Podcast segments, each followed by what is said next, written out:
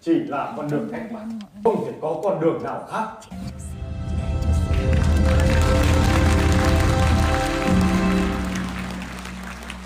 Vở kịch Sống mãi tuổi 17 tái hiện lại thời kỳ oanh liệt gần 100 năm trước khi đất nước đang chìm vào trong ách thống trị của thực dân Pháp, đời sống nhân dân cơ cực.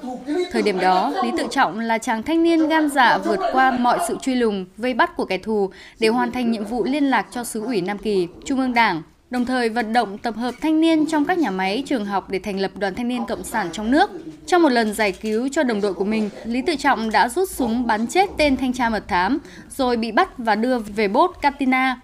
Mặc dù bị tra tấn dã man nhưng anh vẫn không khai báo và dõng dạc nói Tôi hành động có suy nghĩ, tôi hiểu việc tôi làm, tôi làm vì mục đích cách mạng. Tôi chưa đến tuổi trưởng thành thật, nhưng tôi đã đủ trí khôn để hiểu con đường của thanh niên, chỉ là con đường cách mạng, không thể có con đường nào khác.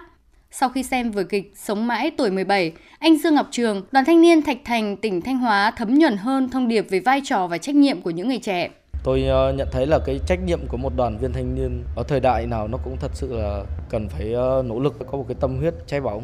Như bản thân tôi thì tôi nghĩ là mình cần phải ờ, cố gắng học hỏi các kiến thức mới, tri thức mới của nhân loại, nỗ lực phát triển bản thân, doanh nghiệp, tận dụng áp dụng những cái công nghệ khoa học tiên tiến nhất vào trong ờ, thực tế sản xuất như doanh nghiệp của tôi tạo ra nhiều cái giá trị cho ờ, đất nước. Tự hào biết ơn, trân trọng, ngưỡng mộ tinh thần quả cảm của chàng thanh niên Lý Tự Trọng, chị Trần Thị Trúc Quỳnh, Bí thư tỉnh đoàn Lâm Đồng nhìn nhận vai trò và trách nhiệm của mình trong việc sống tốt, sống có ích cho gia đình, xã hội và sống có lý tưởng. Chị mong muốn những người trẻ luôn sẵn sàng cống hiến và mong Đảng tiếp tục tin tưởng giao cho thế hệ trẻ nhiều nhiệm vụ, sứ mệnh hơn nữa để được đóng góp vào những thành tựu chung của đất nước, của dân tộc. À, thế hệ trẻ của chúng tôi cảm thấy hết sức là trân trọng, tri ân các thế hệ cha anh đi trước và chúng tôi nguyện tích cực à, học tập, à, lao động, cống hiến